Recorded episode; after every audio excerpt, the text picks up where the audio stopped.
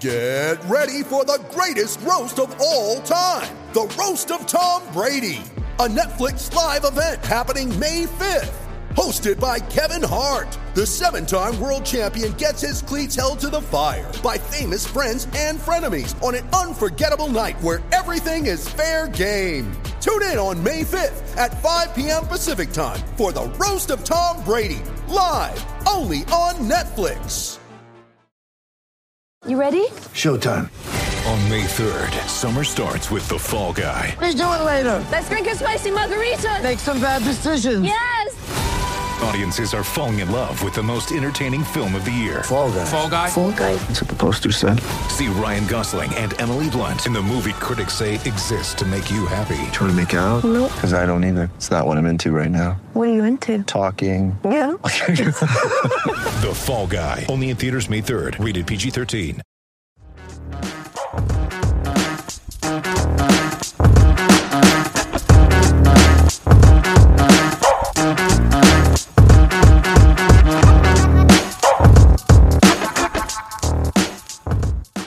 Welcome back, everyone, uh, to Across the Romaverse. It's Sean and Steve here again um, with some big news. As as you would have heard by now, Roma has hired Jose Mourinho as our next manager.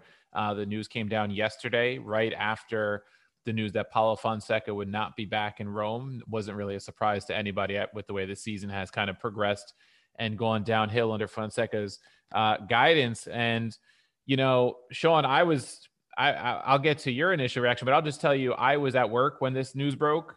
Um, one of our listeners, Jody, uh, actually tweeted at me that you and I would have some big news to talk about coming up, and I thought he was referencing the Fonseca uh, uh, announcement. And then I went on Twitter and I accidentally, I actually actually had to like delete my reply to him and reply again because I didn't realize that Mourinho had been hired. And then like a couple, I refreshed my Twitter feed and there it was all over the place. So I was a bit shocked. I don't know about you, but what was your initial reaction to the Mourinho signing?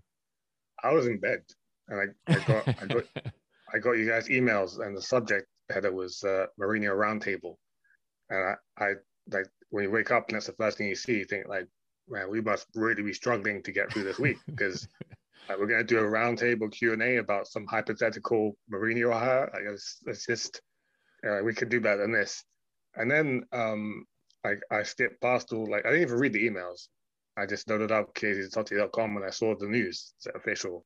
Jose Mourinho's the next manager, and then it all made sense.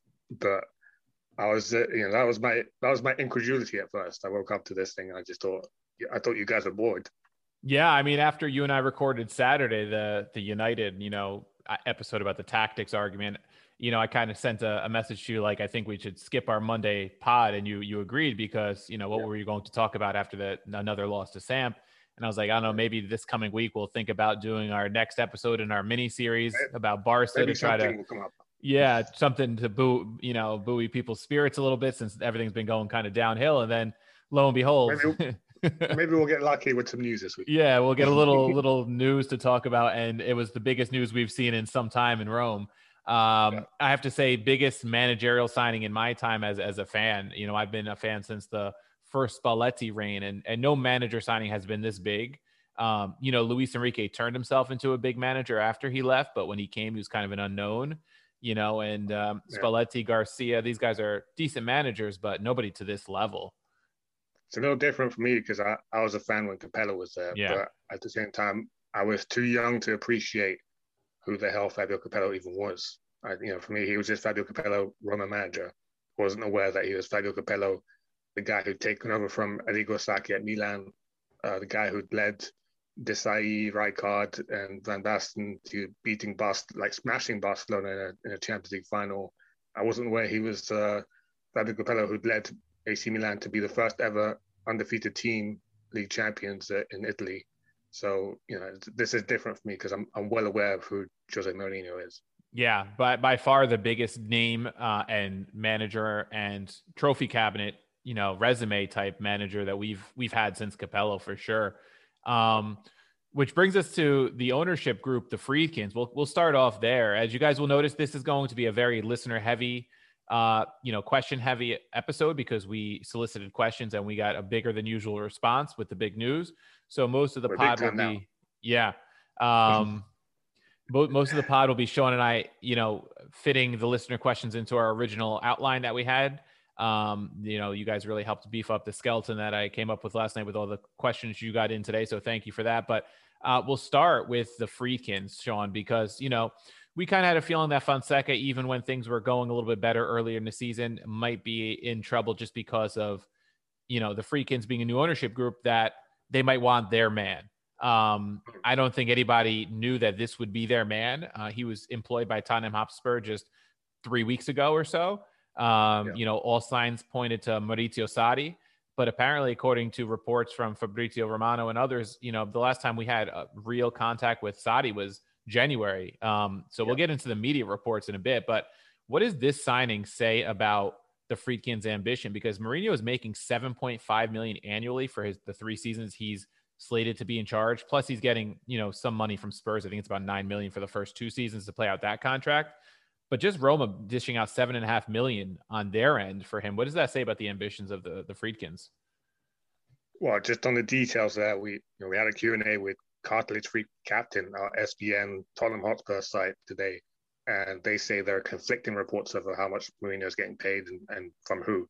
Uh, they reckon that Spurs have managed to, to rid themselves of Jose Mourinho's salary, or at worst case scenario, they'll be paying for him for one season, like 50%, will be, be paying just under um, the other half. Um, uh, as we also said that some of that is offset by the fact that he's going to get a nice 75% tax-free discount from the Italian government for, for returning from Italy. He hasn't lived here for over three years, so he's entitled to that tax break. Mm. Um, so that's you know that's that's less money that Roma has to pay in terms of the gross annual wage.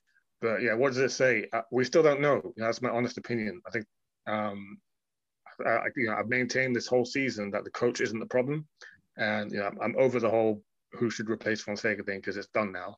But you know I'm consistent with that, and that the coach is really just a, small part of the puzzle. Um, and he's just you know Jose Mourinho is a brand. Uh, I don't even say that cynically. I mean, literally, he is a brand. His, his name is branded, and it's the, the rights to his name are owned by Chelsea in 2025, according to the news today. So he, you know, if you want to you know, do things in his name, you actually have to pay Chelsea. Hmm. Um, that's that's just how big of a commercial name he is. So, uh, you know, on a commercial level, they're certainly ambitious, but as far as turning the, the club direction to like steering it to somewhere consistent, we don't know because the problems that, that are facing this club or, or the obstacles facing Roma right now are so much bigger than what's happening on the pitch, in my opinion. What do you think? Yeah, I mean, I, I think it's definitely a swing for the fences type hire to really attract attention to their their new team. You know, we see them at every match pretty much since they've taken over, which is impressive for Yeah. people from the United States. Uh, yeah, they I- they I know they have offices in London and things like that, but you know their main business interest, their main residencies in the U.S. and they're at they've been at pretty much every match since they've taken over. So they're definitely uh, invested in this team in terms of their interest level. It seems like. Um, they Mhm. want to make this work and be successful. I think they see the potential in Roma, uh, probably the same potential that other, you know, the previous ownership group saw after they bought it from, um, you know, the previous Sensi ownership. But um, I think it's it's you know certainly there's as much as Roma's paying Mourinho. I, I saw a tweet from Tancredi Palmieri today that said since yesterday uh, Mourinho's announcement, Roma shares have gained 37% in the stock exchange uh, which is approximately 75 million euros. So, right there, you talk about Mourinho being a brand, and he's instantly impacted Roma's shares. You know how long that will Yeah. last is another story, but a, Yeah, a- exactly. and yeah. those those shares are very volatile. Mhm. You see, you see with every press release that's you know on this on this scale or thereabouts, the, the stock goes up like around ten to ninety percent. This Yeah. is extraordinary in that it's it's gone up even further than that. But very soon, within the week, it tends to fall. So Yeah. you know, it's, it's, I, I don't know if there's really any value gain there for the club right now. Yeah.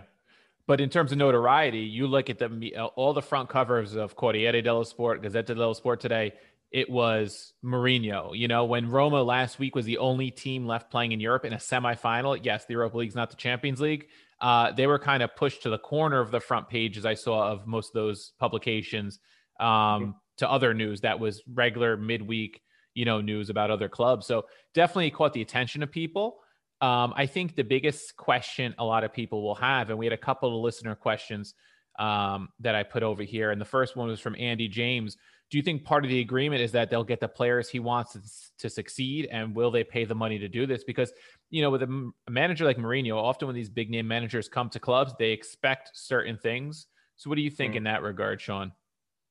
That's that's another piece of the puzzle that's missing. That's why uh, I'm saying we, we don't know what this says about Friedkin's ambitions yet. Because, okay, you could go this summer keeping the squad as is, or maybe making you know the the usual budget signs that that signing, sorry, that Roma makes. And no matter what, the smart money says you're going to have a better season than you just put together this season because it's rare that Roma ever finishes, ever finishes seventh. So yeah. you know you'd, you'd, have to you have to focus on deliberately doing bad to be to put a worse season next together next season. You know, no matter what, whoever the coach is, whoever the players are, it's, it's likely that Roma are going to rise up the table. So you could get away with it for one summer not investing in Mourinho immediately. Um, and certainly the word that's coming from some Italian sources is that the Friedkins have been very clear that they want to build stable and not just you know throw money at it.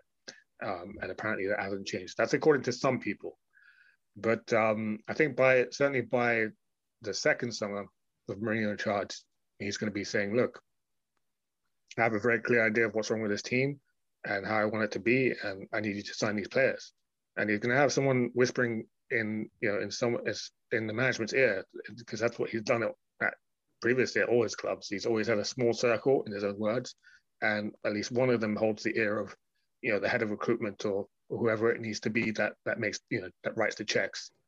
Um, but we, we don't know like if this means big signings because there's a there's a different side of Mourinho that has been sold to Tottenham Hotspur before he was fired there, and we're not you know I'm not saying that this kind of Jose Mourinho that was promised to Spurs as he sold himself to Daniel Levy to get the job actually materialized in reality. But it was uh, Jose Mourinho that promised that he changed his philosophy. He said he's taken 11 months out of the game. He said he's back with a you know a new set of beliefs.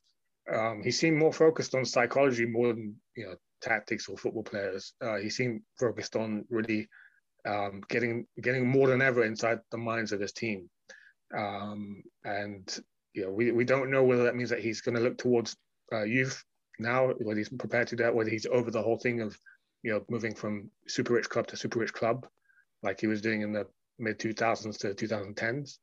We don't know. Um, it's it's something. It's a it's an odd move because either side is going to have to do something that they haven't done since the turn of the millennium. Either Roma's going to have to go back to 2000, 2000 2001, where they're splashing big, or Mourinho's going to have to go back to the days of Porto, where he's mm-hmm. you know, finding a, a you know, crew of budget players and, and making it work, giving them siege mentality and going up against bigger teams and getting big results. Yeah, I think you make a good point um, because the Friedkins, uh, from some indications, want to build sustainably from what we've seen. Uh, but mm-hmm. does that mean that they can get away with it for this year with a couple investments and then maybe next summer have to go bigger because Mourinho gets hungry for big players? Especially, you know, if, if say they finish eighth this year, they don't have to play any European competition, including the conference league, which I don't think anybody wants to play in. Let Sassuolo go there and, and waste their time and their legs there. And Mourinho really gets a chance to build this season, playing only league football and then the Coppa Italia. And he yeah. qualifies in the Champions League. Even if he finishes fourth and gets Champions League guaranteed money, you know, that right there could be a reason for him to say, look, I got us X amount invested. Now we're in the Champions League. Look, if you can get me these players, I can progress into the round of 16 or the quarterfinals and I'll make us more money.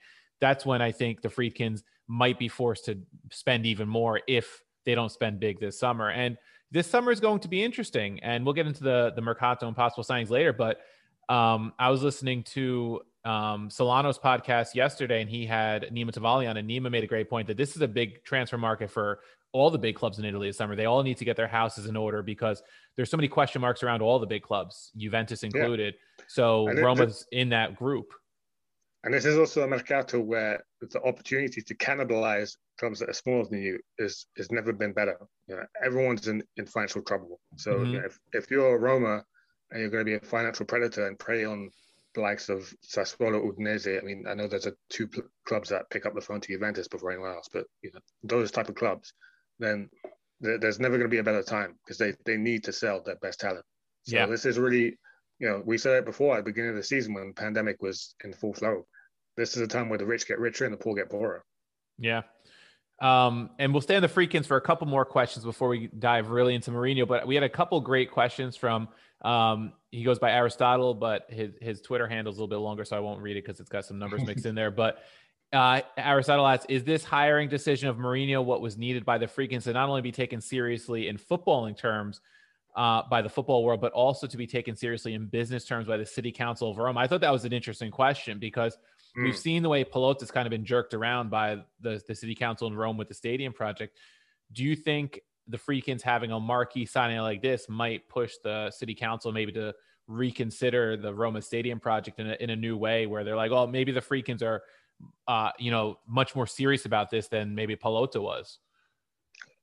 Well, it's a two-part question. Uh, yeah, the second second part, yeah, the city city council of Rome. I mean, one thing that happened yesterday was the mayor of Rome actually welcomed Jose Mourinho mm-hmm. on her Twitter account. So they've already paying attention to this. You know, it's, it's, big enough that it's left the back pages and, and made you know the city news.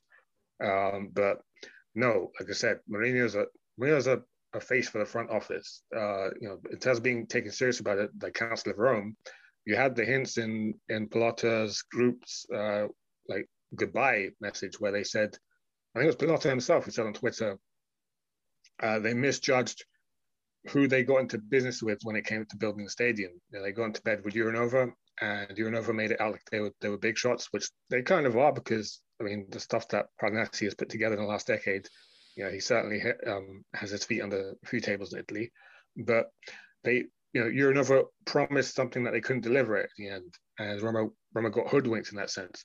And you can see that the Friedkins actually paid attention to that because their their their most ambitious appointment in the back office and at this club right now is Stefano Scalera. I'm not going to try to sound like a know-it-all by mentioning someone that you know, probably pretty much no one has heard of, but this is a former minister of government um, who's part of the Italian Treasury, if I'm not mistaken, for years, and a, and a, a diehard Roma fan. If you see his Twitter account, you know, he's he's been at the games at the Olimpico. He's cheered along with everyone, um, and they got yeah got him on board. Now, that's that's the type of serious appointment they needed, you know, to make to make sure that you had those um, you know direct lines to the city council and that you don't get jerked around. Uh, Stefano Scalera is the biggest appointment that Friedkin have made so far.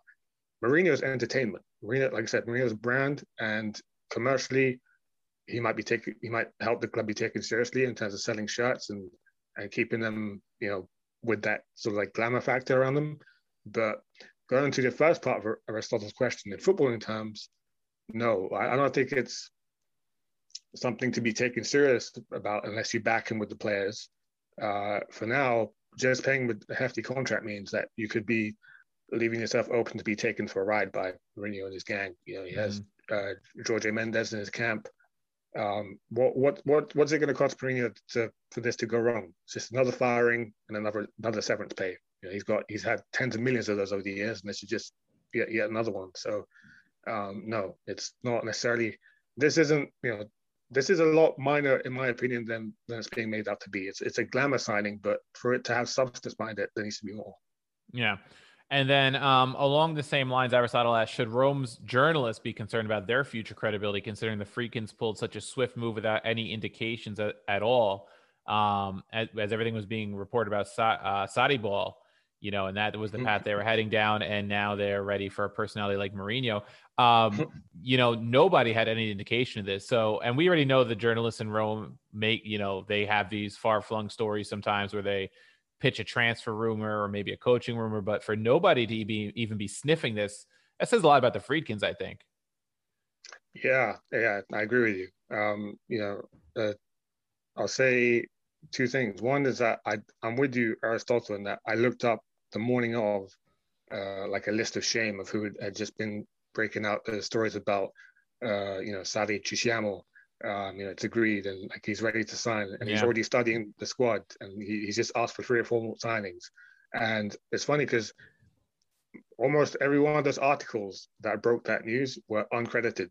They were only credited to the paper. It was like Gazzetta dello mm. Sport with an unnamed writer and calciomercato.it. So maybe that's a lesson for the future for, for me personally. I don't know about the rest of you, but um, you know, it may seem obvious, but if an article is uncredited, then it's like, you know, people write it without consequences, whether it's right or wrong. Um, and so there's no there's no not no need to pay attention to it in that sense. But um, there was one guy who was named and said that um, you know he, he, put his name on the line and said Sarri was nearly over the line, and that was Nicolas Schira on Twitter. And I was ready to, you know, really, I, am with you, Aristotle, because I, was ready to put him on my list of shame. That I looked at his Twitter account, and um, you know, credit to him, he still put his neck on the line today uh, and yesterday. He said, "Look, I got it wrong, and I apologize." But my source, without directly saying it, he more or less let it know that his source was Sarri's agent. And Sarri and his agent, apparently, according to not just Schira but many people, were this whole week like really, really talking about the chance of Sarri being uh, getting the Roma job. You know, as an agent does, you know, like because he's got to he's got to represent his client, make sure that he's he like he sounds like he's in demand. So that you know, Tottenham comes ringing on the line and, and says, "Well, wait, we want to make an offer." Um, so they didn't get it. You know, Schira didn't get his news directly from the Friedkins. He got it from the other side, and the other side, Sarri and his agent were convinced that this this was still you know a, a talk that was going on. Uh, they had no idea about Mourinho, just like you said, Steve. And uh, what has come out of this most interestingly is that this really seems to be like a, a mole hunt from the from the Friedkins and how they've done this. They seem to like deliberately held back information from people inside the club, mm-hmm. almost like feeding people information and see, seeing what comes down the pipeline the other end. So there seems to be a like a lot of um, there's a lack of trust around the club right now, and the Friedkins are really figuring out who's talking to the press and who isn't.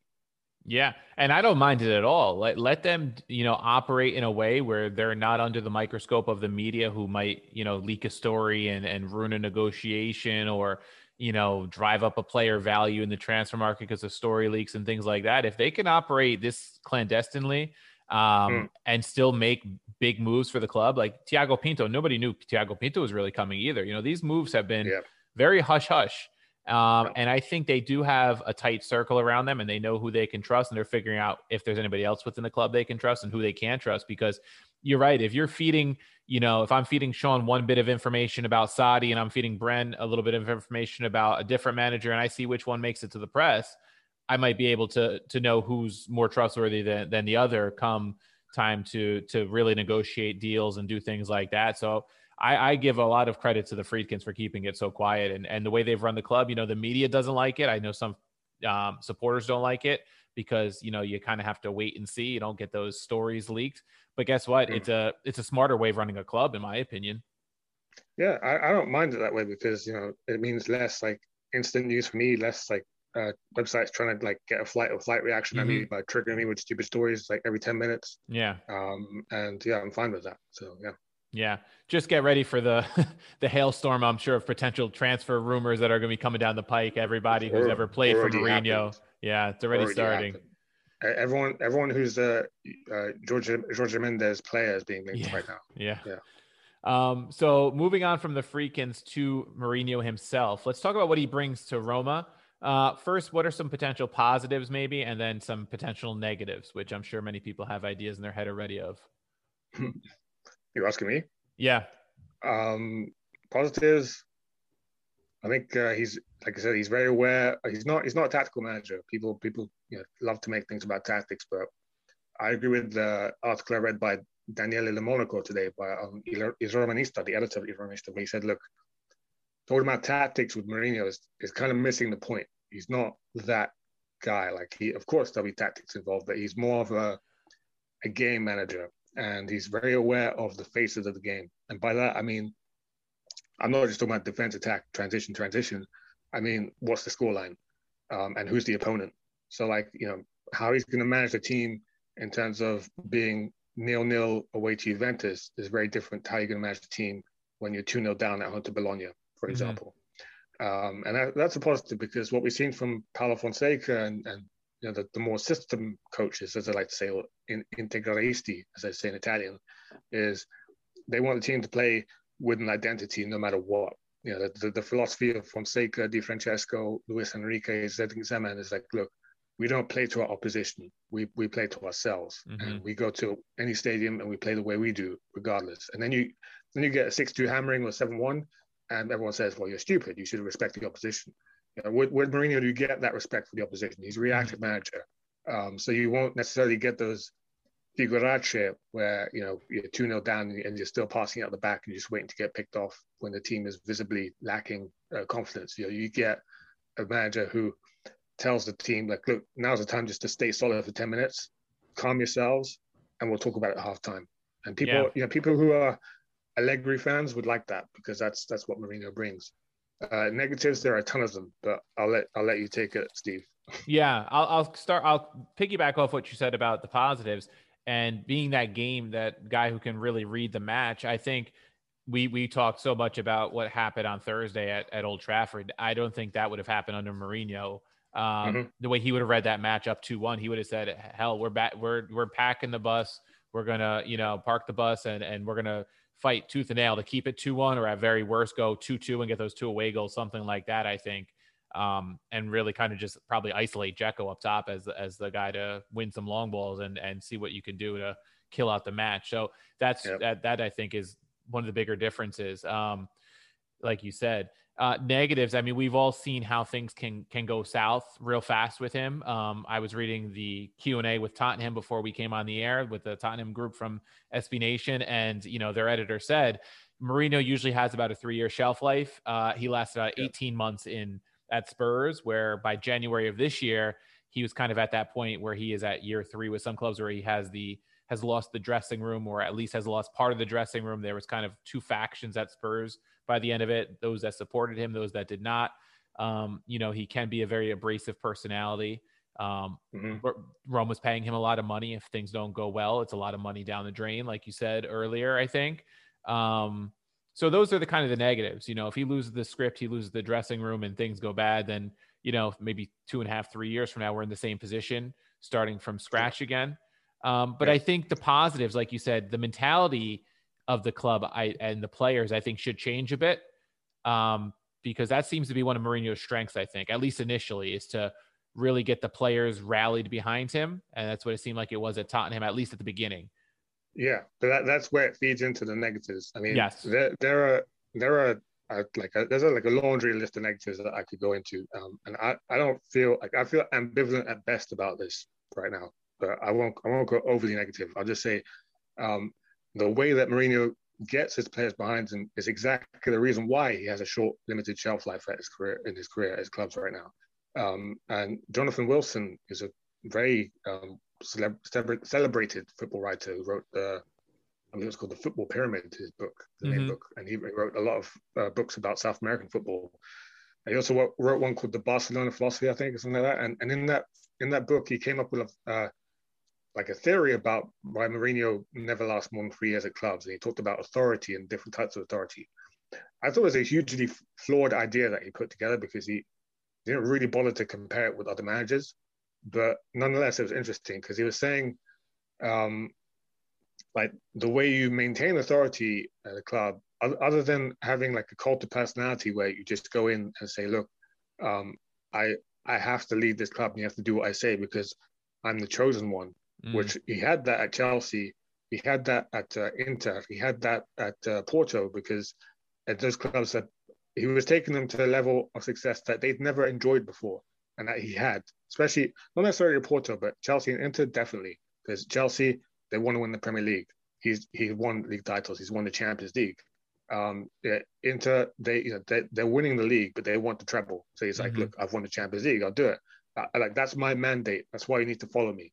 But this is this is the the tragedy of Mourinho and guys like him is that when you make it all about winning, you give yourself so little space to actually um, for your leadership to live within. Because once those players have won the, the, trophy you promised them, why why on earth did they have to put up with your crap after that? Yeah, you know, that's you, a good point. Them, yeah, you've lost your authority because you've given them the success that they crave, and then after that, all you do is you come off as the guy who wants ten percent you know, like yeah. they're, they're ready to expand. It's like you know they're ready to grow beyond your wing, and you're still there saying, "Hey, you're doing this wrong. You're doing that wrong. Hey, everything you've won in this game is credit to me." And mm-hmm. that's why players get tired of Mourinho. It's like year three. Why do I have to put up this guy? I'm a, I'm a Serie A winner. I'm a, I'm a league winner. I'm a Champions League winner. I, I can command whatever I want in the game. I don't have to put up with this guy's you know drama anymore. Yeah, and that's that's why he has a short shelf life. Uh, that's that's like the major umbrella of negatives. But there's so many small negatives underneath that that we could go into a whole day. Yeah, we could spend a whole episode and then some on, on the negatives, especially when you read a lot of the comments uh, on Twitter, fans of other clubs and and things like that. Um, so, what are the big changes from Fonseca? Do you think? I mean, tactically, the club will look differently, at least formation wise. I know, you know, we've seen Fonseca shift to a three-four-two-one this season. I think that goes away. Um, you know, he mm. he being Mourinho generally would play a four-two-three-one type of setup for the most part uh, in the yeah. past. And we had a listener question from O Vozari saying he personally likes the three at the back formation. Do you see any chance of Mourinho sticking with it? I personally don't. What do you think tactically?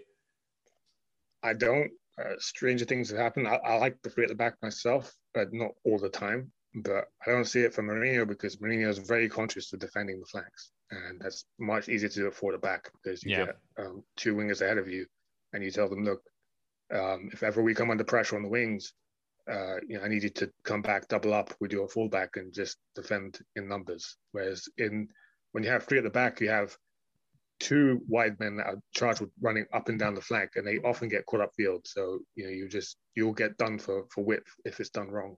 And I don't think Mourinho likes that. I think he's not not comfortable with that. He wants a more defensive facility that the back gives you in that sense. Yeah, and I think tactically that that would probably be the biggest change too. Is just I expect Roma to concede less goals next season, even if they had the same roster, just because of the way Mourinho likes to play the game compared to Fonseca. Yeah. I think um, yeah.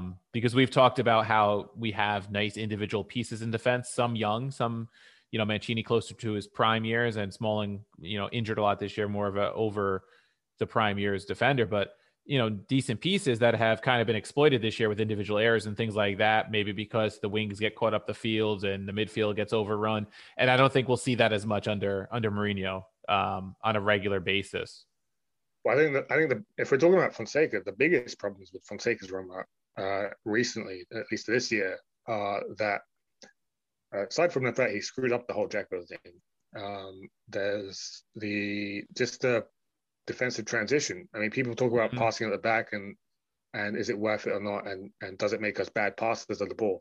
I don't think that if you're someone who who reasons like Mourinho does, you're not worried about the possession phase you're worried about how it feeds into defense and transition. You're worried about what does it say about our players? You know, our players might be the best ball players in the world, which I, you know, I, I, I know maybe not in the world, but I consider some of them the best in Italy, like Mancini Diawara. But what does it say about them when you lose the ball and you just get flooded by opponents and, and no one really has each other back in terms of winning that ball back or even defending yeah. it and keeping it out the goal? You know, that that's the the transition phase is what Mourinho will be worried about. So I think that's where he's going to be really hammering in the preseason. Like if we lose the ball, you better be back.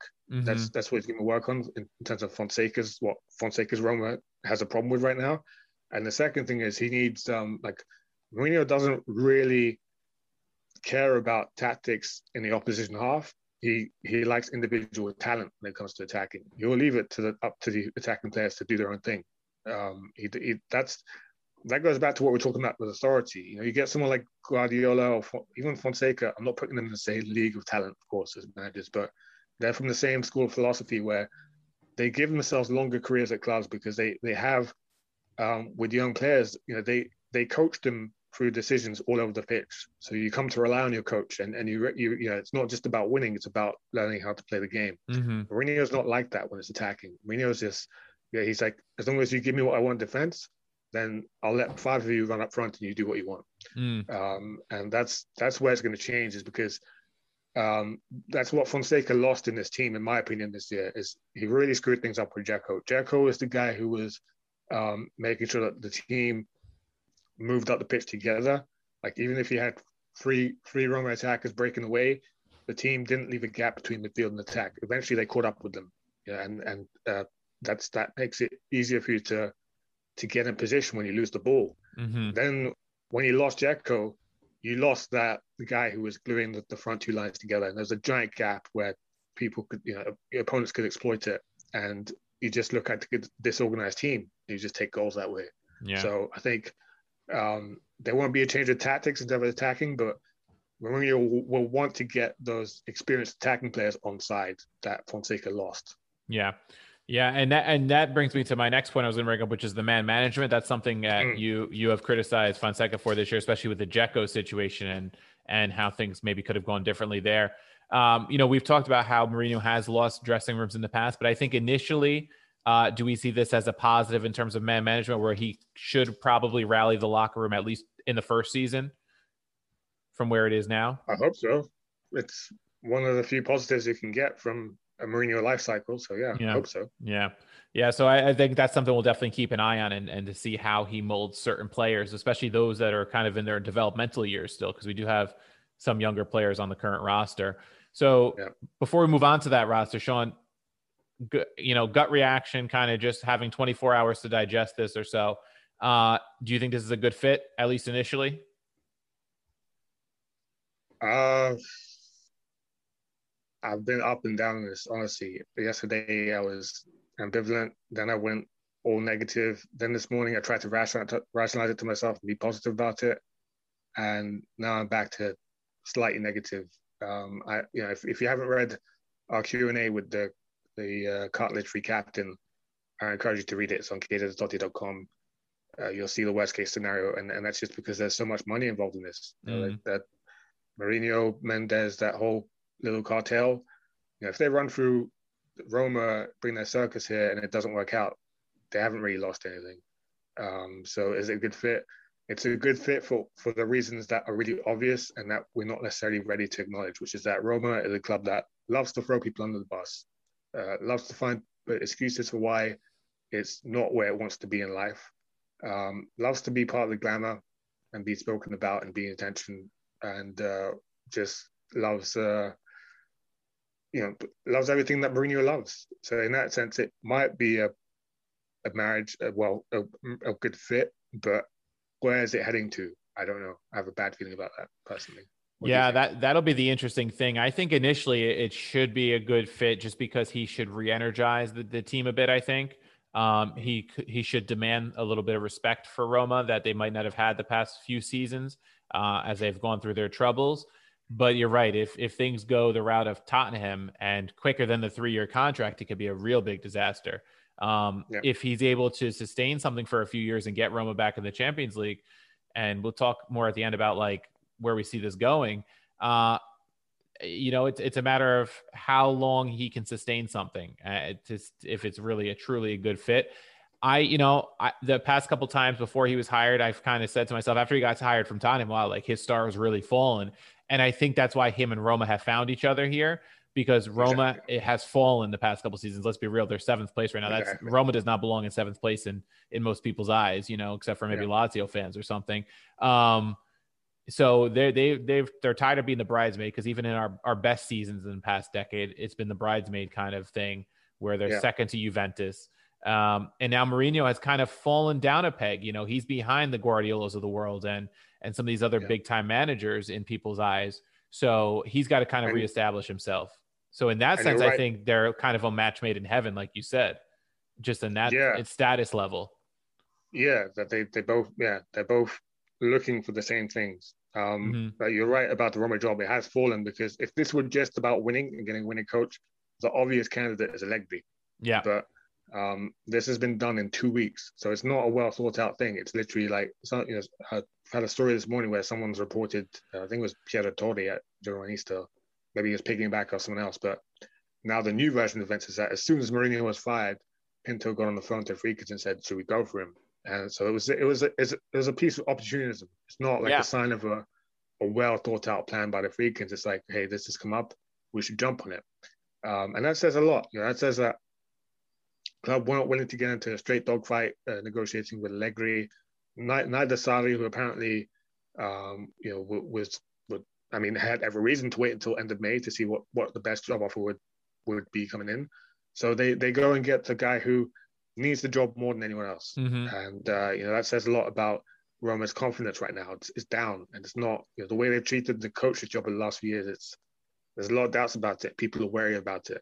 Um, yeah, and that, that's that's something I'm worried about because Roma is very self-conscious as a club and as a city that um, they're starved of success. So I can just see, like you can see it coming in the next 12 months, where Mourinho, when he gets uh, criticism from the press, he'll say, "Look, this is a small club, and you should be grateful I'm here. that- that's the- That that's the kind of dynamic I'm worried about. Is that Roma Yeah. is so willing to be entering this abusive relationship where the the part the romantic partner you're with is reminding you that it's their way or the highway, yeah. and you, you were nothing without them before he, they came along. And that, Yeah. That's that's what I'm worried about. Yeah, I can see that, and um, I think you make a, a good point that this was opportunism. Opportunism, and I think that could come down to the fact that if Sarri's willing to wait till May or so, and Allegri really hasn't bitten yet uh, on the offer, maybe you lose both those opportunities, and by then somebody else, you know, snaps Yeah. up Mourinho and gives him a shot. Maybe somebody else similar to Roma stature, and then you're stuck with, you know, do we want to take a risk on De Zerbi or Juric or some of these other names that are kind of hot in Serie A, but are they? They're not truly established ever at a big club, and and that was the Exactly. risk. And then if it turns into another Di Francesco situation or Fonseca situation, then you're back to square one without the potential big players that might come in to play for Mourinho that maybe not might not be willing to play for those guys. So yeah, I think uh, it was definitely the opportunism. Uh, Yeah. Hopefully it hits at least for a short time to get Roma some success, but we'll Mm. see. Um, before we move on to the second part of our, our chat and more listener questions, we'll take a quick commercial break here. All right, welcome back. So now that we've talked about Mourinho himself, Sean, let's move on to Roma's roster. Um, you know, I'll let you read off the current squad, and then we'll talk and talk about maybe where we see some of those players fitting, who who's a winner, who's a loser in this whole signing. So, Sean, why don't you rattle off the names because it's a long list with the returning loanees. Yeah, this relates to La Magica's question, or at, at La Magica 4 on Twitter. Uh, he said he asked, "How do you think our current players will be used, and which potential signings would you like the most?" We'll deal with the first half of that question first, because we're going to deal with it anyway. Before uh, the current squad, I'll just list off the names to you, Steve, and you say yes or no in terms of are they going to be here next year. Rick, Rick Karsdorp, Yes, Roger Ibanez, yes, Bryan Cristante, I believe so. Juan Jesus, No, Chris Smalling. that's uh, I think that's a 50-50 right now. Why do you say that? What do you, do you think? he gets along with because? I mean they he he did play for Mourinho at United. I know it was more Ole that pushed Smalling to the side, but I wonder if um I don't know what the what his feelings were on Smalling when he was there. I know he played I Hmm. think 28 matches I read in the in the season they won. season, they yeah. won the Europa Cup. When- Yeah, when they Europa won. League. So Yeah. he you know he has played him, but I wonder if he will want to keep him around at, at his age and things like that. We'll see. I don't know. Okay, Pellegrini, Yes. Dzeko. No. No, I don't think so. you think Dzeko's gone no matter what? I, I think Dzeko's gone. Okay, Pedro. I think because of their past, I think he stays. Really? He only stayed for six months. With the Chelsea pass. Was that he was only with him for six months at the Yeah, original spell? Okay, so maybe he he might not be as much of a fan as maybe I thought he he would have been because he made the Okay. bar move to Barcelona right afterward, Uh, or was it the other way around? No, no, it's the other way around. Yeah, Other way He- around. He moved. Yeah, he stayed at Chelsea, And then and, Mourinho, fired left. Mourinho was Yeah. fired. Okay, Yeah. for the resurrection. Um, sorry, not resurrection, insurrection. Uh, Simone Farelli. Uh, no, that's the easiest one probably. Yeah. What about Pau Lopez? Um, if Roma can move him, I think he gets moved. Yeah, I agree. I don't, I don't see Mourinho taking to Lopez at all. Gonzalo Villar. Interesting one. I think uh, as much potential as he has, I don't know if he's a fit for Mourinho, and maybe if uh, the right offer comes along, maybe Roma cashes in. I agree. I agree 100%. Jordan Veretout. Yes. I say no. You say Honestly, I no? Yeah, I, I see. I think in a Mourinho team, he either competes with Pellegrini and Cristante for that attacking midfield position, or he doesn't make it. Mm. Uh, Davide Santon. Santone, uh, he might be around a, as a reserve. Um, I know Mourinho coached him with Inter when he was young. Maybe he sees something in him to keep him around as a a, a backup uh, on the the fullback positions. Yeah, I think I think he stays. Yeah, Bryan Reynolds. I, I think potential. I think I think at, at at the at the most he's loaned out. Um, you know, he's very raw. I don't know if a raw player like him is is right for Mourinho. Maybe he goes on loan. Maybe he sticks around, but I don't know if he gets much playing time. Yeah, yeah. Uh, Federico Fazio. I think he's gone. Me too. Mayoral. Ah, this this becomes interesting now. And we had a question about Mayoral. If he's around, it's as the backup striker. Um, I don't know if he's the type of striker Mourinho likes or not, but uh, if he's Hmm. around, he's the backup. Yeah, this goes to kill you at uh, kill your idols question. Uh, uh, Dzeko, yes or no? Who's the best striker Mu could get, and what about Mayoral? Uh, do do you think Mayoral beats out the competition on the transfer market? I don't think so.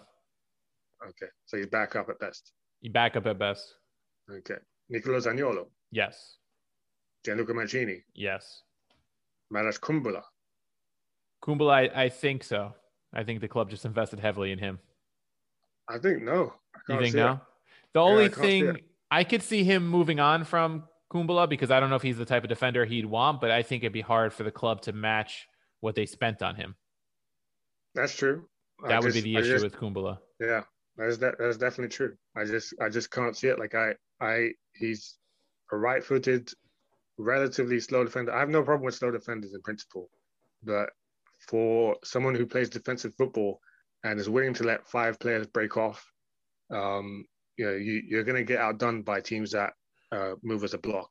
You know, if, they, if the team moves as a block and they outnumber your your defense, like let's say, let's say it's a Fonseca team for argument's sake uh, who leave two at the back. So you're outnumbered by, um, you know, it was it eight, eight to eight to five in your in your half, or eight to six, hmm eight to five. You know, you need you need your your defensive players to have their wits about them. And I think that's hard for Kumbulla. Like he's someone who belongs in a compact team. Yeah. Um, That's why he thrived under Juric, I think. Exactly. Javier Pastore. I think the club would probably want him gone at this point. Carlos Perez.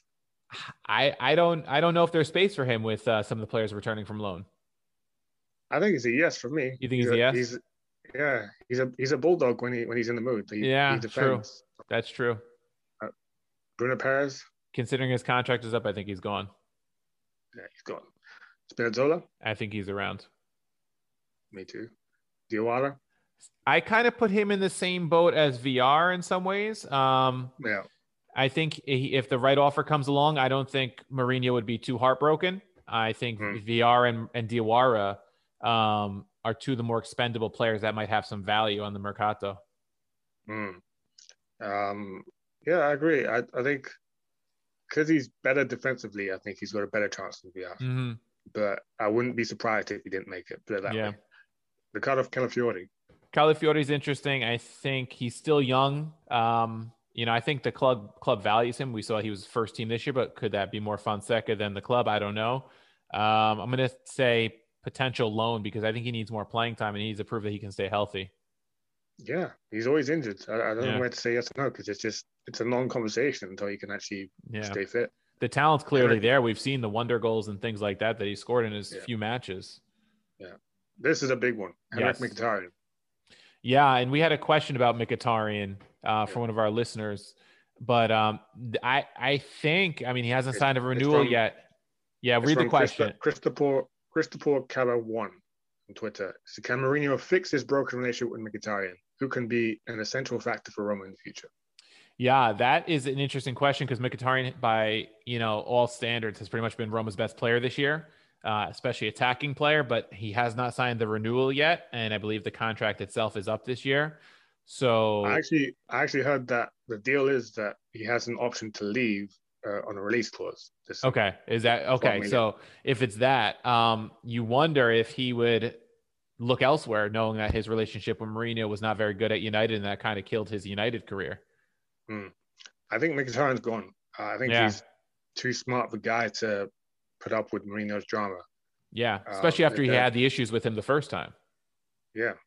Uh, there are just some guys who, you know, like I, I don't want to comment on Mourinho as a person because I think his personal life is very separate from the image he put, the persona he puts out in public.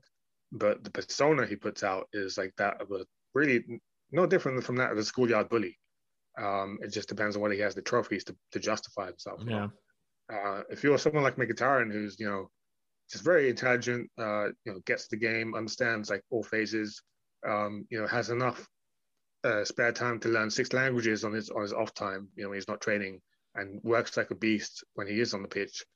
You see, you know, you tend to see through people like that. You know, when you when you're hanging around, you're, you're that intelligent. You're hanging around someone who's wearing this facade all the time. You're just wondering, you know, why aren't you comfortable just to be yourself? Like, why can't we have a real conversation? So Yeah. I think, I think guys like Mkhitaryan lose patience with patience with guys like Mourinho, and he's off. Yeah. What about Antonio Mirante? I think at best he's third keeper, potentially gone. Maybe even hangs him up after this season, after the, the rough year he's had. I agree. I think it's time for him to hang it up. yeah. Yeah. Daniel Fuzato. Uh, Fuzato, I could see being the second keeper if Roma chooses to sell Lopez and only invest in one keeper this summer. I could see him sticking around as the second keeper, maybe getting some Coppa games and things like that. Hmm. One thing about Mourinho that I noticed last night, he's not good at with keepers. You know, he, Yeah. he's his best keeper has been Petr Cech, and that was someone who Chelsea signed for him before he came to the club. He wasn't he wasn't actually in charge when uh, the Cech move was agreed. Now you look at um, his keeper at Porto, Vitor Baia. Okay, he's he was okay at best. Um, well respected, but okay at best, if we're being honest. Julio Cesar, same thing. Pretty solid, Yeah, but Julio- not not outstanding, I'd say. He was in very good form for a while, but yeah, Yeah. not not the best in the world ever when Mhm. he was there. Um, probably, I, I don't know. I, again, I don't know if Julio, no Julio Cesar was there at the club before Mourinho was at, came. Was Yeah, yeah, they didn't sign him for him, I don't think. Yeah. Um, at Real Madrid, he drops Casillas and puts Diego Lopez in goal. Uh, you know that that was like Lopez is no mug. He's he was okay. He's a possible keeper like Mirante in his best day, but still nothing amazing. And then at, at uh, Manchester United, Mourinho says, "I found the next great keeper. He's a Portuguese guy. It's, it's Rui Patricio or something like that." And uh, his career is nowhere right now. That Yeah. keeper. Um, I think he's the Wolves keeper now, right? I take your word for it. I think he might be the Wolves keeper. Okay. Um, and then Tottenham, well, they didn't really make any big moves there. It was, you know, Lloris, Gazzaniga, and um, uh, Michael Vorm. But again, the, Mourinho had no input there. So just just to say that I- don't really know what Mourinho has in mind for keepers because he's had Mhm. over 20 years and I still don't really know if he has an eye for them or not. Yeah. Um, but yeah, moving on. Stephan El Shaarawy. Yes. I think so, yes. Uh, Robin Olsen. I, I don't think so, but like you said, who knows with keepers what Mourinho's thinking? Yeah, I'm going to say yes, but uh, I think it depends on whether Olsen really, really wants to stay in England or not. Mm. Um, Alessandro Florenzi, Uh, um, interesting. Um, because it doesn't seem like he's going to be, you know, bought permanently by PSG. It becomes an interesting question because Mourinho wasn't the coach that pushed him out the door. The Friedkins weren't the ownership group that pushed him out the door, and neither was Pinto. I I wonder if there's potential for a reunion of sorts if Florenzi wants to return to Rome and play for Mourinho. What do you think? I think uh, I just don't know where he would play. I, I can't see him being his right back or, No. or even fullback. No. I could, but I think Florenzi has such a good mentality that Mourinho would like him. That's what I'm thinking. Yeah. Yeah. So I think if Florenzi is adaptable to play in, in midfield or something like that, then maybe, or may, maybe even as a, as a defensive winger. Yeah. up front. But um, it really depends. Like I think if Florenzi stays, it's for the mentality, not necessarily Yes. for the for the skills. Yeah. The work rate and the Um, mentality for sure. Yeah. David Boer. Uh, probably alone somewhere to get him regular minutes, I think. Yeah. Uh, is gone. Alessandro Alessio Riccardi, sorry. Got to be another loan deal. Um, he hasn't played enough at Pescara this year to prove anything. Yeah. Lost in the wilderness. What about Lost in the Wilderness? Talk about Ante Ante Coric. no way he's back. I didn't even know he was still on the books at this point, but no way he's back. He still is, and guess who's still who's still here as well? Steven Nzonzi on the books at least. Uh, I, I would hope he's not back. I think he's having such a good time in Rennes and playing so well that he stays there. Yeah. I don't think he's back. Cengiz Under.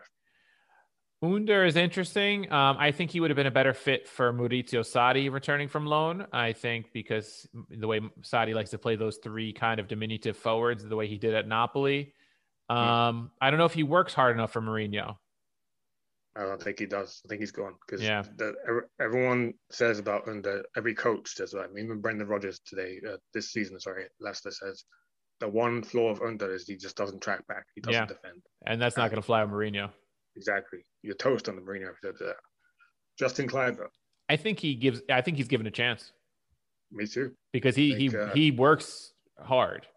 Yeah, I think the only thing that stops him from being a starter is that Zaniolo's on the other, other flank, and I Mhm. can't see uh, Mourinho trusting two kids at the same time.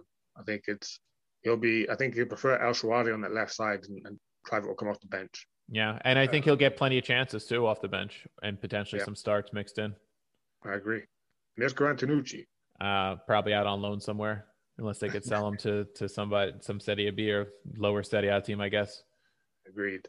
And then what about uh, youth? There's four names we've seen this season come off the bench: Tomas- Tommaso Milanese, Ebrima Darboe, Filippo Tripi, and Pietro Boer in goal uh, in If- friendlies earlier this summer. Do, do Yeah. you think that? It's a general question. Do you think that youth gets a chance under Mourinho or not? I think they're probably all loan deals. Um, they're just coming from the Primavera. I don't see Mourinho throwing an 18, 19 year old into the mix um, consistently enough to, to keep them around at such a young age. I think they need to develop more. Okay. Well, it's worth, it's worth saying that, um, and this is what I meant before about we've seen a, a change in material, uh, uh, sorry, a change in Mourinho that hasn't necessarily materialized, but that this, you know, the, the change is starting to show. Is that he pointed this out when he was United coach that he actually invited a select group of um, under 23 players to train with the, the senior team for 12 months, like for a good year ahead of time, so that they became accustomed to what he Mm. expected of the senior team. Um, and then he gave debuts to like Scott McTominay, who we just saw had an excellent game against us in the semis. Um, uh, he gave six debuts to young United players. Uh, at, at Tottenham, he gave a debut to uh, Japhet Tanganga. Um, so he, you know, he is giving shots nowadays to, to kids, but he, he likes to apparently give them a year's run training first with the with the big boys before he, you know, really throws them in there. So And those- that's not the end of the world for a kid. I mean, it's always good to get game time, but if you're training with the first team, I guess it's not the end of the world. Yeah. So most likely we won't see Milanese double A next year, but maybe they'll be they'll be on, at Trigoria with the with the big guys. Yeah. Um, yeah. So that's that's the whole the whole roster right now. Okay. what's so, um, of those players, who do you think he likes the most? So, who do you think fits best? I'm going to say my first name that jumped out at me as soon as I saw the signing was Gianluca Mancini. Uh, yeah, I agree. Um, who who else did I have there? Um, I think Mancini reminds, you know, he is like Materazzi in many ways, and that was one of Mourinho's favorite players at Inter. Um, Yeah. And I think Mancini has even more quality uh, than Materazzi in some ways, especially on the ball. Yeah, um, I to think with that. I think I think he's gonna like Ibanez and Materazzi, um, not to Materazzi, Mancini, to be honest, because they're both gritty defenders with plenty of skill who will track back and have pretty decent pace. I think he could fit. They could both fit very well. I could I could honestly see Ibanez getting sold this this summer, but the only reason why I see him staying is if Mancini, after the Euros, gets convinced by uh, Mourinho to move into midfield. Hmm. I think it's like having seen Mancini this season, uh, I'm now convinced more than ever that it's a shame he sees himself as a central defender. I you know when, when I think of the stuff I love about Mancini, it's uh, the way he moves into space, the way he um, uses the ball, his passing. Um, I can't really think of a game where I've, I thought Mancini's an excellent defender, like with, with an excellent sense of timing the tackle or timing the interception. Um, like he, he's got an excellent sense of moving to space and, and being at the right place, right time. So that helps him to defend. But I don't see him as a becoming a top, top class defender. Whereas if he Mhm. became a defensive midfielder, he could really, really do damage. Like he, the way he um, uh, helps move the ball from the back line to the middle, I think that's essential to a Mourinho team. And that's more or less what Javier Zanetti was doing when he was converted to DM at Inter Mm. Mourinho. So I see that role for him. And, and that would give Ibanez uh, room to breathe and stay in the background with Roma in the, in the flat four. We'll see Mm. how he does there. In- interesting. gonna- yeah. Yeah. I'm gonna I'm gonna throw a name, a random name, which is I think is Davide Santon. I think that'll be Mourinho's favorite player because um, we were talking earlier before we got on air about how uh, at Inter you saw uh, Mourinho being very Italian with his fullbacks, and that he has he likes one attacking or one driving forward Yeah. and one staying back. And I think keeping Santon around, uh, you know, barring the scenario that we just go out and buy like splashy cash immediately, Mhm. um, Santon helps you know anchor that defense and come in tight, tuck in and form that like makeshift three and a half defense where Spinazzola runs up. So I think Santon is going to be more favored than we than we believe. All things Yeah. standing as they are right now. I could see that. And they have that relationship back from when Santon was like an 18, 19 year old kid coming up with the Inter. He gave him a, his first chance when Santon was supposed to be the quote unquote next Maldini. You know, he never amounted to that. That was always, you know, high praise to hang on an 18 year old and high expectations. But uh, I think you're right. And, you know, um, this, I referenced Solano's podcast earlier. I heard Nima make that reference to the way Chivu would play as that like auxiliary left back, third center back kind of role and Maicon would maraud down the right side. That same Mycone that we saw when he came to Roma would do that in the first season. And I think Santone would be the perfect foil on the right to Spinazzola on the left. We saw Fonseca do that a little bit early in the season, uh, or Mm. maybe it was last season before Roma switched to the back three. Um, it could work, uh, you know, because Santone is, is very responsible defensively and he does Yeah. have some skill on the ball. So it could work. And I think you're right. And he's probably on a cheap enough co- salary that Roma can keep him around as the second right back. He could fill in at left back. He's played both sides in his career. Uh, it Hmm. could work. Yeah. I'm, I'm looking at the other questions that, that whether we've dealt with them or not by reading out all those names. And I think generally the one question we haven't confronted that many people have asked in different ways is um, who do you see the club signing this summer if money is Yeah. an object? Um, I think a striker is the first, um, you know, choice. To me, the perfect fit for a Mourinho type team, con- considering his work rate and his his willingness to track back from the striker position and work for his team, has to be Andrea Belotti. Yeah. I think Yeah, he'd be a yeah. perfect fit with the, the team Yeah. Roma has and that mentality that Mourinho is going to try to instill. Um. I think Vlahovic could be another option. We see his name thrown around a lot. I think if he um, signed Vlahovic, you're you're looking for the big potential in him. Mm, Um, yeah. It's going to cost money, but it would it would certainly signal that you're looking to build fairly young and sustainable, but with big time ceiling, big time upside. Um, Yeah. yeah, it was interesting. I read in that um, piece with the Tottenham website was that they mentioned that Harry Kane and how certain players really thrive under Mourinho, and Kane was one of them, and Mhm. how he went from being just you know a goal scorer to a guy who is now leading the Premier League in goals and assists this year. Um, Yeah.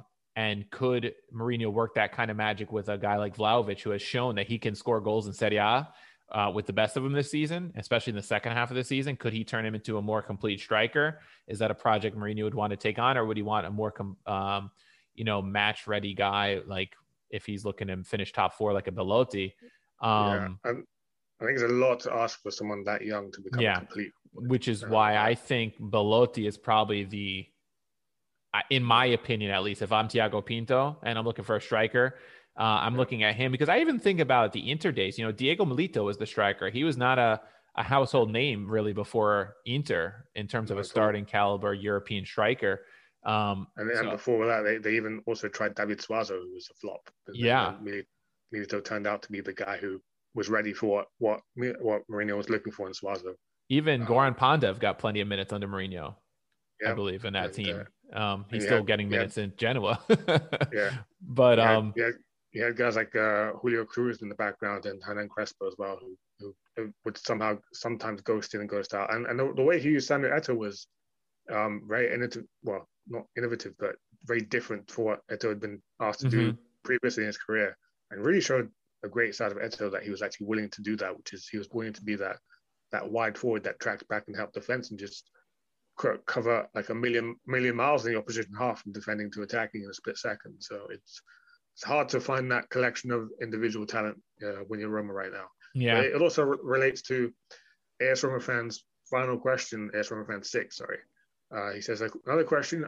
I know he likes 4 2 3 1 formation. If they can't sign a, if they can't sign a striker, can Zaniolo play that role?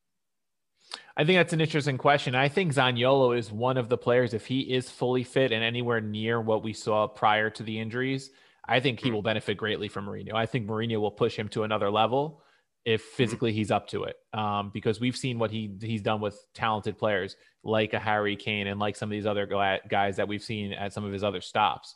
Um, And uh, you know, Zaniolo's got all the talent in the world. He's got the build to potentially play striker, but um, I think the only way Zaniolo plays in a, a striker type role is if they can't sign a striker that they're willing to spend the money on, I guess, like a Belotti or a Vlahovic type player.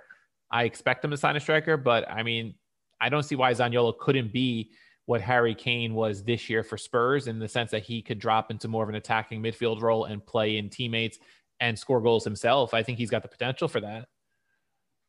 I see it differently. I, I don't. I don't think he's good at hold up play. I think he's good at holding up the ball. That's different to actually linking up with your teammates. You know, like being confident enough to to look around, find the pass mm. in time. Um, especially on the Mourinho team, you know, like you don't. You're going to be outnumbered most of the time in, yeah. in the opposition. You're gonna you're gonna need to make the most of the time you have on the break. Um, I see Zaniolo much more adapted to being a wide forward. I agree who, in that sense. Yes. who helps out tracking back and then wins the ball and, and, runs up and and as long as he's wide where there's space, he, he's confident enough to find very good passes into the box. But from the middle, it's hard because you have defensive midfielders over you.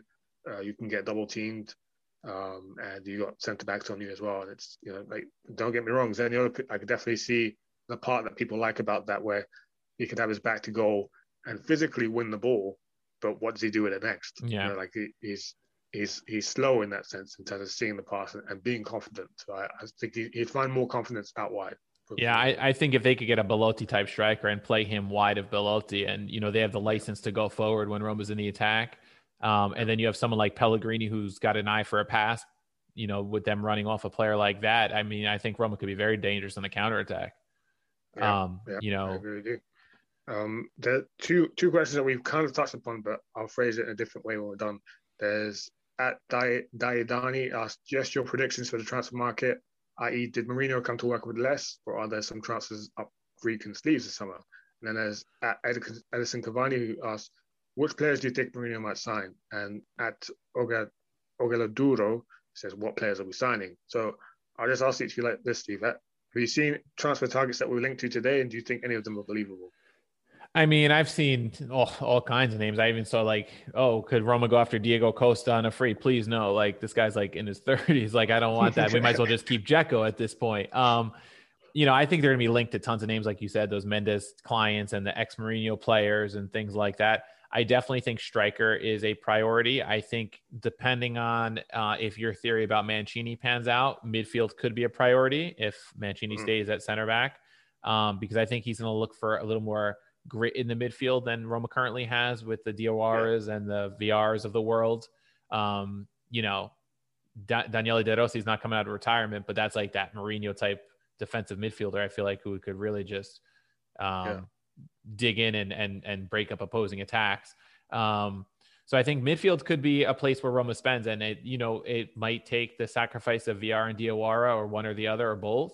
Um, but I think those players have less value in his squad than they would have in in Fonseca's squad moving forward if Fonseca was still the manager or a Sarri was coming in, um, where yeah. you have that like Jorginho Regista type player. Um, goalie is interesting. If he values an Olsen or a Lopez, maybe Roma saves the money at, at goalkeeper. I don't know. Hmm. I think it, if we're in dreamland, the money is no object. I think yeah. the priorities for him are uh, right back. Maybe Santon is just a backup, and he actually finds a right back who can drive the ball and defend, like an actual mm-hmm. complete, you know, well-rounded right back. Um, and uh, I, I, agree with you. Defensive midfield, uh, a lot of money has to be spent there. I, I, know that we were linked today with the Portuguese player that Bayern Munich signed. Yes, um, I saw that. name. Yeah. Uh, so that that type of mod player I could see him signing for midfield because uh, not not necessarily not just someone who can win the ball, but someone who can actually drive it forward, like you know, physically beat, you know, break it, break his way out of a, a press. Um, and I think like I said, star striker, like the spine of the team has to be reinforced. Um, mm-hmm. it's, it's good enough to have Pellegrini in the hole, but behind him and in front of him, you need a star striker, you need a keeper uh, who's more disposed to being uh, saving and conservative, being conservative rather than being Pau Lopez. So yeah, um, they, they need someone who's going to stop shots, which is why maybe they don't pursue uh, Musso and they go for more of a Silvestri type keeper someone who makes the saves he's supposed to make and just has to boot it forward to whoever's playing striker. Yeah, definitely not a Gollini. yeah, yeah, that was that was pretty disastrous uh, on Sunday against Sassuolo, I have to say. Um, so now let me ask you a question because I'm thinking to the Inter team because that was the Mourinho team I watched the most, being a Serie A fan. Wesley Sneijder was vital in that team. I'm not saying Pellegrini is Sneijder, Um, But do you think he can play that role where he's the kind of pulls the strings in the attacking midfield and can really develop under Mourinho? Because we've seen more grinta from him this season. We've seen better defensive responsibility from him this season. Do you think Mourinho can push him to that next step of being a more complete attacking midfielder? The the rifinatore, yeah. Yeah. I, I think Pellegrini's already there. Like like you said, I'm not I'm not saying he's on the level of Wesley Sneijder, but remember that when Wesley Sneijder came to Inter, he was his his stock was low. Like he, Yeah. he flopped at Yes. Real Madrid. Mhm. And people were saying he couldn't play top level football. So that's that's there's there's the same doubts that some people have about Lorenzo Pellegrini right now. Uh, so there's, there's no reason why he can't take that you know that next level. Uh, what Pellegrini seems to be lacking over Sneijder is that he really only sees one side of the pitch when moving forward. Like he sees things on his right foot much faster than, he- Mhm. than he sees when he's forced his left. Um, so I think, yeah, there's really no reason why he can't be that final third player in the whole that that attacking midfielder. Um, but again, he has competition. I think in the Mourinho team, he has competition, direct competition with Bryan Cristante and with uh, Jordan Veretout for that for that very same role. So we're kind of overstocked in that sense. Yeah. Could you see Cristante under Mourinho playing in the the the double pivot with uh, another defensive midfielder? Like if Mancini moves to defensive midfield, could you see Cristante or is that too slow of a combination? No, I could see that. Like I could definitely see that. Yeah, I that. Because in a physical match, that would be a physical duo in the midfield.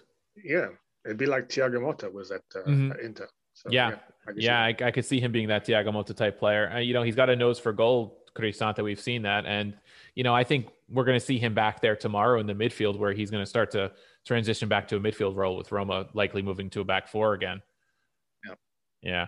Um, but I think what what we've seen here and with this quick discussion we've had with the Mercato is that I think priorities change with Mourinho coming in than what we were expecting. Um, Mhm. outside of striker, striker's a given. I think other things have changed. I think in terms of priorities for a manager, yeah, Yeah. you know, rather than a Fonseca or a, a Ma- Maurizio Sarri. Um, I'm sure we'll have plenty of chats about the Mercato moving forward as the season starts to wrap up. But let's just make some predictions about how it'll go, Sean, and we'll do that based on some listener questions as we wrap up. So, um, uh, Jay Swanson said, "Give me your realistic best case scenario after three years and your worst case." I think we've kind of touched on worst case, but what's your best case scenario? Uh, best case is it's similar to the questions coming up, which is I think uh, Mourinho leads Roma back to the top four and wins the Coppa Italia. I think that's, that's really the best case within the next three years that you can hope for. I mean, un- unless you went out and spent an obscene amount of money, you know, then I think even even if you spent like a like a healthy transfer campaign of like upwards of 100 million, I think that's just to get to the top four and a Coppa Italia. Um, because the thing is that we can talk about Mourinho likes to win all you want, but the thing is he's dropped down to Serie A now, and Serie A is not a league where you can grow from winning the league title. I mean, Mhm. we've seen Juve, the champions, back to back to back to back, and guess what? They still had to sell Paul Pogba. You know, Yeah. That's that's just that's the stature of Serie A now. There's not enough money and not enough prestige to go around, like not enough commercial stature that winning a league title means that you're going to take that next jump. And we've known that for decades now because the last time Roma won in 2001, what happened? We didn't grow as a club. We just won a trophy. That was it. Yeah. Now, Roma looking to grow as a club commercially. So I think beyond that three year arc, then you're aiming, like if, if you're talking about Mourinho's brought it to win, the only title that, that an Italian club can really discuss winning in terms of growing commercially is a Champions League title. That's, that's just how it is. Because it, it's, it's not it's not because Roma are entitled to win the Champions League. It's because the Italian league is just that poor. You know, it's like being back at Porto, where winning the Portuguese title, great, but really, what what sealed uh, Mourinho's legend at Porto was winning the UEFA Cup and then winning Champions League. Those were the, the big titles to win. Um, but for now, I think best case over a three-year period, Coppa Italia, and uh, getting back in the top four to have at least a shot at playing Champions League football. Um, worst case was spelt out on the forum, where uh, year one, okay, we finished better than seventh, but we don't sign anyone. Year two, Mourinho's already bitching at the board and you know, saying I'm, I'm big enough that you should be signing my players, uh, coming up with all these excuses. And then year three, the players are tired of him, bitching and turning against them, and they just want him out. Or it, it, could even happen in year two that the players just want him out, and then Roma stuck paying, uh, you know, seven million a year compensation for severance pay and uh, just got taken for a ride by Mourinho. Yeah, I'd say best case, like you said, they're back in the Champions League for sure. Um, after year one, I think is best case. He gets them into the top four this uh, this season coming up without having to deal with European competitions, midweek matches, and he, he takes advantage of that and you know gets Roman to the top four. Um, I think a Coppa Italia would be a nice nice thing to actually lift a trophy after what it's been like almost over a decade now. Um, You know, depending on the other moves that some of these other teams make, if Juve kind of stays down for a couple years and maybe they don't reinforce their squad properly, um, and Inter, you know, maybe starts to come back to earth a little bit, maybe they can compete with these top teams and maybe not win a Scudetto, but at least get back in that conversation. Um, mm-hmm. If there was ever a time to try to take advantage of Juve, it's now. I think we've seen their squad is definitely weakened. They have some big issues to figure out with Ronaldo and things like that. Um, you know, Inter was head and shoulders above them this year, but you know, in a normal season, I think um, you know Inter was very good, but they weren't like outstanding like those 97 point Juves or whatever we saw when Juve was in their prime. So maybe, you know, with Mourinho and the right signings, he can push the team closer to that level. I don't know. Um, mm. But I, you're right. Worst case scenario, he fizzles out and more than fizzles out, kind of explodes out the door in 18 months, like at Spurs. I think um, I think the Friedkins will try to be as patient as they can with him because they're just starting out a little different than the Tottenham situation where Levy's been established as an owner. Um, but if he wears out his welcome with the players, there's only so much the Friedkins can do to, to buy time, I think. Um, and that would be so? worst case. Do you, do you think that this isn't a question that we planned today, but do you think uh, Guido Fienga survives the Mourinho storm? I don't know. I don't know. He's been, Guido been Fienga doesn't have Guido Fienga doesn't have any pull in, in football. People, yeah. when he got the job, people asked like, "How did this guy get the job?" He, he this is his first football job, whereas Mourinho is well connected. So, yeah. Eh, what's the use of Guido Fienga at the club right now? Yeah, what is his role right now anyway? At this point, he's a CEO of the club. Yeah, yeah. Which but, who, who but, knows what he's doing? right? Yeah, I can't see him doing much of the heavy lifting in terms no. of what needs to be done. No, maybe unless he what like about... secure some big sponsors or something, maybe they'll, they'll keep him around. What about uh, Pietro's question? Pietro, this is the second time we're going to read out your username because you, you, keep asking questions and we appreciate that. So you deserve to be read out. Pietro R03631574. We've dealt with his first question about those top four in Coppa Italia seem realistic over three years. But he also asked, a coach like Mourinho has definitely offered some guarantees before he signed the contract. Any speculation on what those guarantees might be? I would have to think, like you talked about, maybe not big investments this summer. I'm thinking maybe this summer, if he looked at Roma's roster, which obviously he would have, he's a very uh, astute man when it comes to football.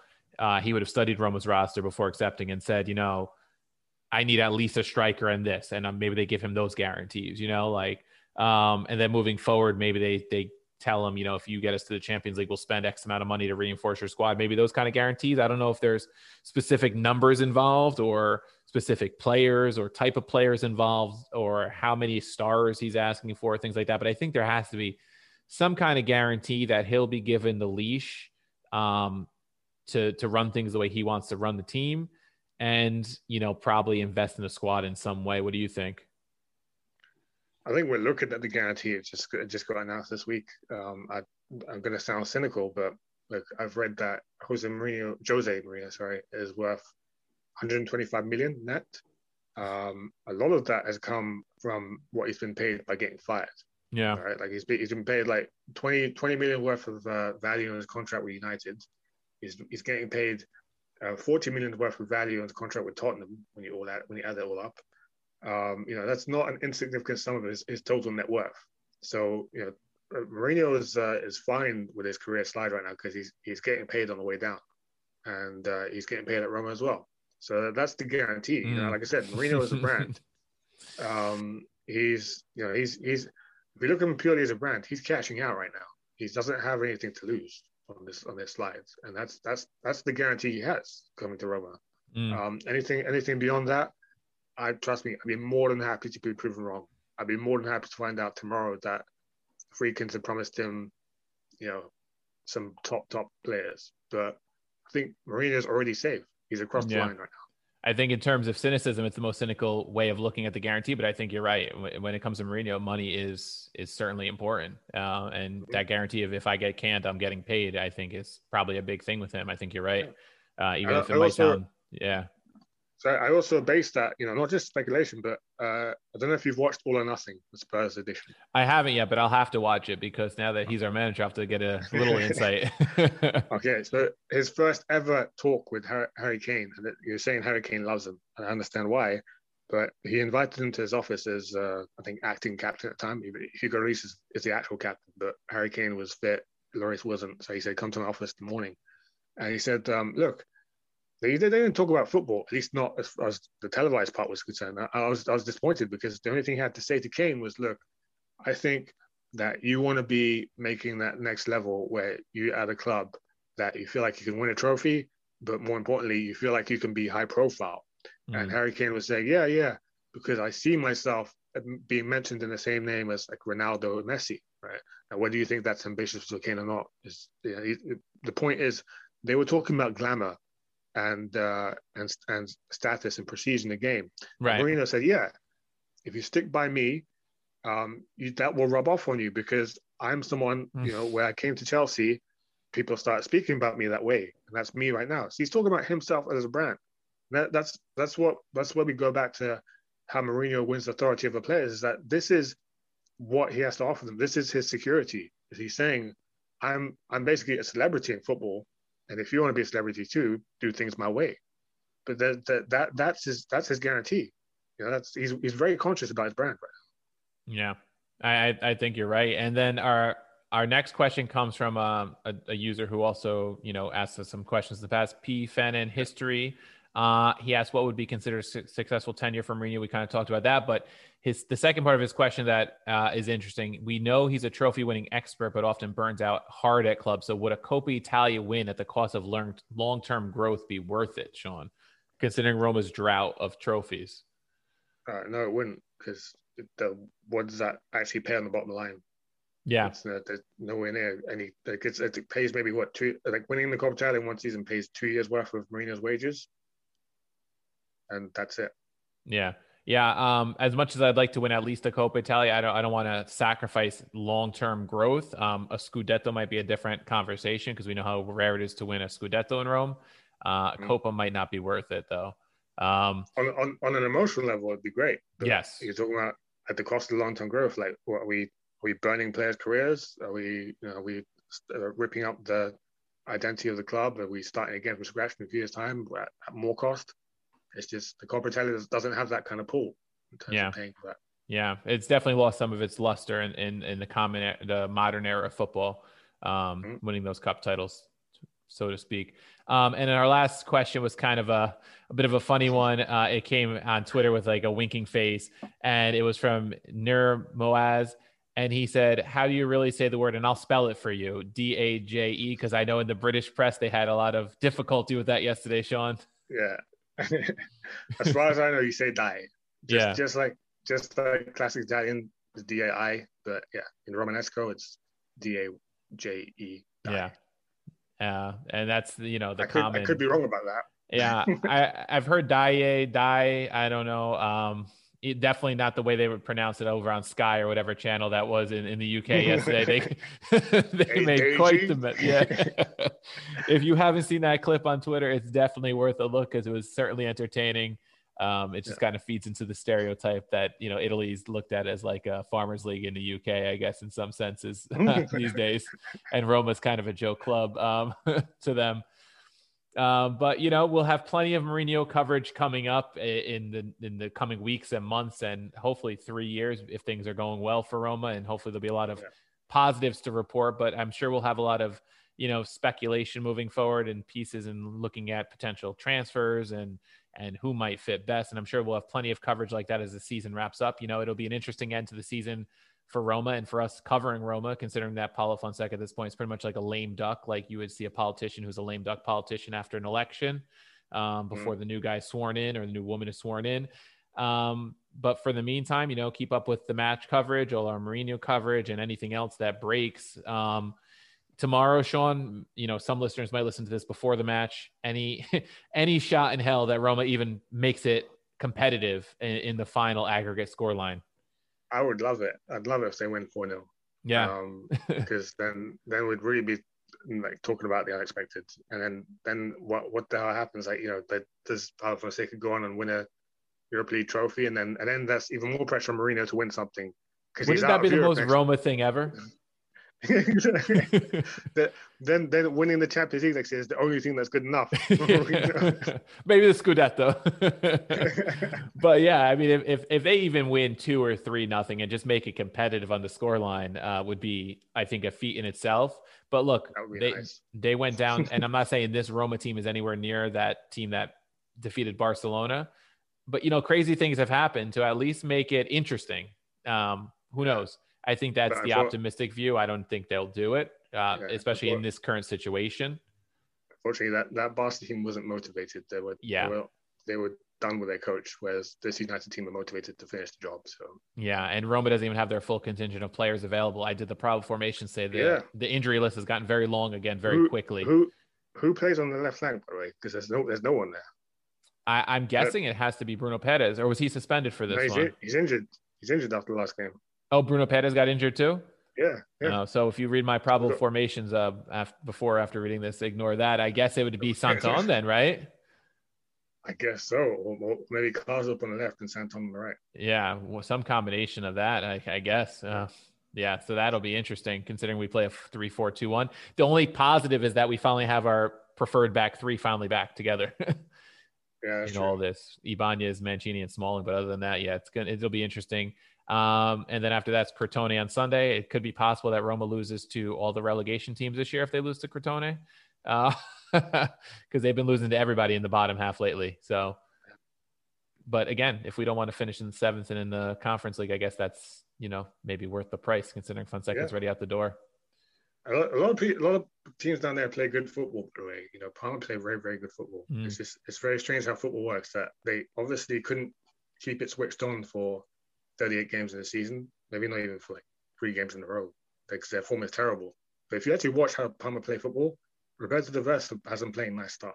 Yeah, and so. I, I don't know why he was let go in the first place to start the season, and uh, they gave it to Liverani, who played very negative football at Lecce for the most part. I think um, I, I, would have kept D'Aversa, and they're probably not in the relegation zone. But you know, we've seen more talented teams than them go down, I guess. So. All right, we'll leave it there, Sean, and uh, we'll be back, I'm sure, with plenty more Mourinho talk in the next few episodes.